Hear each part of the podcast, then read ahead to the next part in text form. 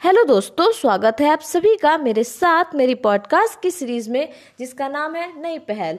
दोस्तों, इस पॉडकास्ट में हम जानेंगे भारत के नियंत्रक एवं महालेखक परीक्षक के बारे में, यानी controller and auditor general of India यानी कैक के बारे में। तो जैसा कि है, अब जाना जाता है कि भारत के संविधान में नियंत्रक एवं महालेखा परीक्षक के स्वतंत्र पद की व्यवस्था की गई है, और ये की गई है अनुच्छेद 148 में। जिसे संक्षेप में महालेखा परीक्षक कहा जाता है। यह भारतीय लेखा परीक्षण और लेखा विभाग का मुखिया होता है। यह लोक वित्त का संरक्षक होने के साथ साथ देश की संपूर्ण वित्तीय व्यवस्था का नियंत्रक होता है। इसका नियंत्रण राज्य एवं केंद्र दोनों स्तरों पर होता है। इसका कर्तव्य होता है कि भारत के संविधान एवं संसद की विधि के तहत वित्तीय प्रशासन को संभाले। डॉक्टर बी आर अंबेडकर ने कहा था कि नियंत्रक नियंत्रक महालेखा परीक्षक भारतीय संविधान के तहत सबसे महत्वपूर्ण अधिकारी होगा। यह लोकतांत्रिक व्यवस्था में भारत सरकार के रक्षकों में से एक होगा। इन रक्षकों में उच्चतम न्यायालय निर्वाचन आयोग एवं संघ लो, लोक सेवा आयोग शामिल है। दोस्तों आइए जानते हैं कि आखिर कैक का इतिहास क्या है। तो सत्रह सौ तिरपन में ईस्ट इंडिया कंपनी द्वारा लेखा एवं लेखा परीक्षण विभाग बनाया गया। इसमें अकाउंटिंग भी करना था तथा ऑडिटिंग भी करना था। इसके पीछे ईस्ट इंडिया कंपनी का उद्देश्य था कि इसके द्वारा भ्रष्टाचार को कम किया जा सकता है तथा अपने व्यापार को ज़्यादा सुचारू रूप से चलाया जा सकता है। अठारह में लॉर्ड कैनिंग ने कलकत्ता बम्बई तथा मद्रास का कार्य भी लेखा तथा लेखा परीक्षण विभाग को सौंप दिया।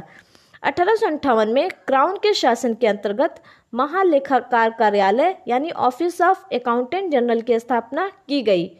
इसके पहले ऑडिटर जनरल एडमंड ड्रमंड थे।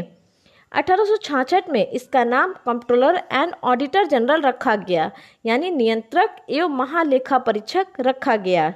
फिर अठारह सौ चौरासी में controller and auditor general of India इसका नाम कर दिया गया। यानी भारत के नियंत्रक और महालेखा परीक्षक इसका नाम रखा गया। भारत शासन अधिनियम 1919 द्वारा इसे वैधानिक दर्जा दिया गया। भारत शासन अधिनियम 1935 द्वारा इसकी सेवा शर्तें, कार्यों तथा शक्तियों का विवरण किया गया। अनुच्छेद एक सौ अड़तालीस में भारत के राष्ट्रपति द्वारा एक नियंत्रक और महालेखा परीक्षक की नियुक्ति की जाती है। नियंत्रक और महालेखा परीक्षक अधिनियम 1971 के तहत इसके कर्तव्य शक्तियाँ तथा सेवा की शर्तों को निर्धारित किया गया है। इसमें एक अध्यक्ष व तीन सदस्य होते हैं। यह केंद्र तथा राज्यों के लिए लेखांकन तथा लेखा दोनों को देखता था, परंतु 1976 से यह सिर्फ़ लेखा को देखता है, यानी ऑडिटिंग को केवल देखता है। तो भाग पाँच में अनुच्छेद 148 से एक सौ इक्यावन तक भारत के नियंत्रक और लेख, महालेखा परीक्षक की बात कही गई है। बात करते हैं इसकी प्रकृति कैसी है तो ये स्वतंत्र व संवैधानिक निकाय है मतलब ये आपका एक कॉन्स्टिट्यूशनल बॉडी है। इसका जो प्रमुख कार्य है, वह संघ व राज्यों के वित्तीय प्रशासन की निगरानी करना है। इसकी स्थापना तो अठारह में हुई थी, लेकिन इसका वर्तमान स्वरूप 26 जनवरी 1950 को किया गया। इसके प्रथम प्रमुख जो थे, वो एडवन ड्रमंड थे और पहले भारतीय प्रमुख जो थे, वो वी नरहरी राव थे। अगर बात करते हैं कि इसमें कौन कौन से आर्टिकल आते हैं तो आर्टिकल 148 के तहत कैग की नियुक्ति, शपथ व सेवा की शर्तों की बात कही गई है। आर्टिकल एक सौ उनचास में कैग के कार्य और शक्तियों की बात कही गई है, जो कि संसद द्वारा निर्धारित होते हैं। अनुच्छेद 150 में संघ और राज्यों के खातों का विवरण राष्ट्रपति के अनुसार किया जाता है, वो भी कैग की सलाह पर राष्ट्रपति करते हैं। और अनुच्छेद एक सौ इक्यावन में कैग की रिपोर्ट की बात कही गई है। इसमें क्या होता है कि केंद्र सरकार की रिपोर्ट कैग जो है राष्ट्रपति को देता है और फिर वो संसद के समक्ष रखते हैं। जबकि राज्य सरकारों की रिपोर्ट या राज्य सरकार की रिपोर्ट जो होता है कैग, वो राज्यपाल को देता है और फिर राज्य विधान मंडल के राज्यपाल राज्य विधान मंडल के समक्ष रखते हैं। आइए बात करते हैं आर्टिकल 148 के उपभाग के बारे में। तो अनुच्छेद 148 एक में कहा गया है कि भारत का एक कैग होगा, जिसकी नियुक्ति राष्ट्रपति द्वारा की जाएगी। उसको हटाने की प्रक्रिया सुप्रीम कोर्ट के न्यायाधीश के समान होगी, मान मतलब कि उससे भी विशेष बहुमत द्वारा ही हटाया जाएगा।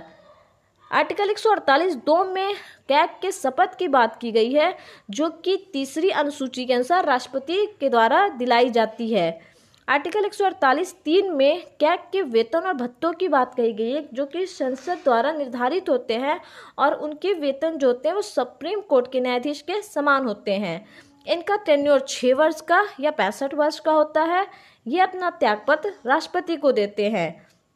अनुच्छेद एक सौ अड़तालीस चार में कहा गया है कि ये रिटायर होने के बाद केंद्र या राज्य सरकार के अंतर्गत किसी पद पर भी कार्य नहीं करेंगे। आर्टिकल एक सौ अड़तालीस पाँच में बताया गया है कि कैक का प्रशासन नियम कैक की सलाह से राष्ट्रपति द्वारा होता है। और आर्टिकल एक सौ अड़तालीस छः में कैक का वेतन और व्यय भारत के संचित निधि से मतलब उसके वेतन और भत्ते जो होते हैं, वो भारत के संचित निधि से लिए जाते हैं। जैसा कि हम जानते हैं कि भारत की संचित निधि जो है, वो आर्टिकल एक दो सौ छाछठ एक के अंतर्गत आता है, जबकि जो आकस्मिक निधि होता है, वो आर्टिकल दो सौ सड़सठ के अंतर्गत आता है। संचित निधि सभी सरकारी खातों में सबसे महत्वपूर्ण होती है।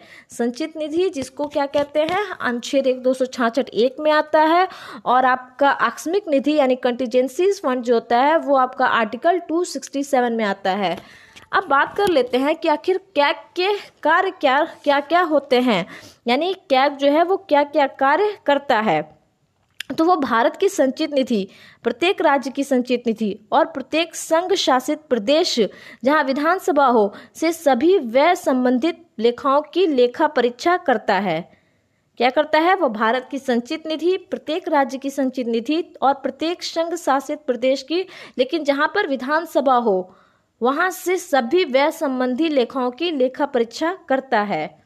वह भारत की संचित निधि और भारत के लोक लेखा सहित प्रत्येक राज्य की आकस्मिकता निधि और प्रत्येक राज्य के लोक लेखा से सभी व्यय की लेखा परीक्षा करता है। वह केंद्र सरकार और राज्य सरकारों के किसी विभाग द्वारा सभी ट्रेंडिंग, विनिर्माण लाभ और हानि लेखाओं की लेखा परीक्षा करता है। वह राष्ट्रपति या राज्यपाल के निवेदन पर किसी अन्य प्राधिकरण के लेखाओं की भी लेखा परीक्षा करता है। उदाहरण के लिए स्थानीय निकायों की लेखा परीक्षा। वह राष्ट्रपति को इस संबंध में सलाह देता है कि केंद्र और राज्यों के लेखा किस प्रारूप में रखे जाने चाहिए। वह केंद्र सरकार के लेखों से संबंधित रिपोर्ट राष्ट्रपति को देता है, जो उसे संसद के सामने रखते हैं, अनुच्छेद एक सौ इक्यावन के तहत। वह राज्य सरकार के लेखों से संबंधित रिपोर्ट राज्यपाल को देता है, जो उसे विधानमंडल के समक्ष रखते हैं, अनुच्छेद एक सौ इक्यावन के तहत ही। वह संसद की लोक लेखा समिति के गाइड, मित्र और मार्गदर्शक के रूप में कार्य करता है। कैग राष्ट्रपति को तीन लेखा परीक्षा प्रतिवेदन प्रस्तुत करते हैं। विनियोग लेखाओं पर लेखा परीक्षा रिपोर्ट, वित्त लेखाओं पर लोक परीक्षा रिपोर्ट और सरकारी उपक्रमों पर लेखा परीक्षा रिपोर्ट। राष्ट्रपति इन रिपोर्टों को संसद के दोनों सदनों के सभा पटल पर रखता है। इसके उपरांत लोक लेखा समिति इनकी जाँच करती है और इसके निष्कर्षों से संसद को अवगत कराती है। विनियोग लेखा वास्तविक खर्च की संसद की विनियोग अधिनियम के माध्यम से दी गई स्वीकृति के बीच तुलनात्मक स्थिति को सामने रखता है, जबकि वित्त लेखा वार्षिक प्राप्तियों तथा केंद्र सरकार की अदायगियों को प्रदर्शित करता है। तो इस तरह हमने जाना कि आखिर क्या, की क्या क्या कार्य है और क्या होता क्या है।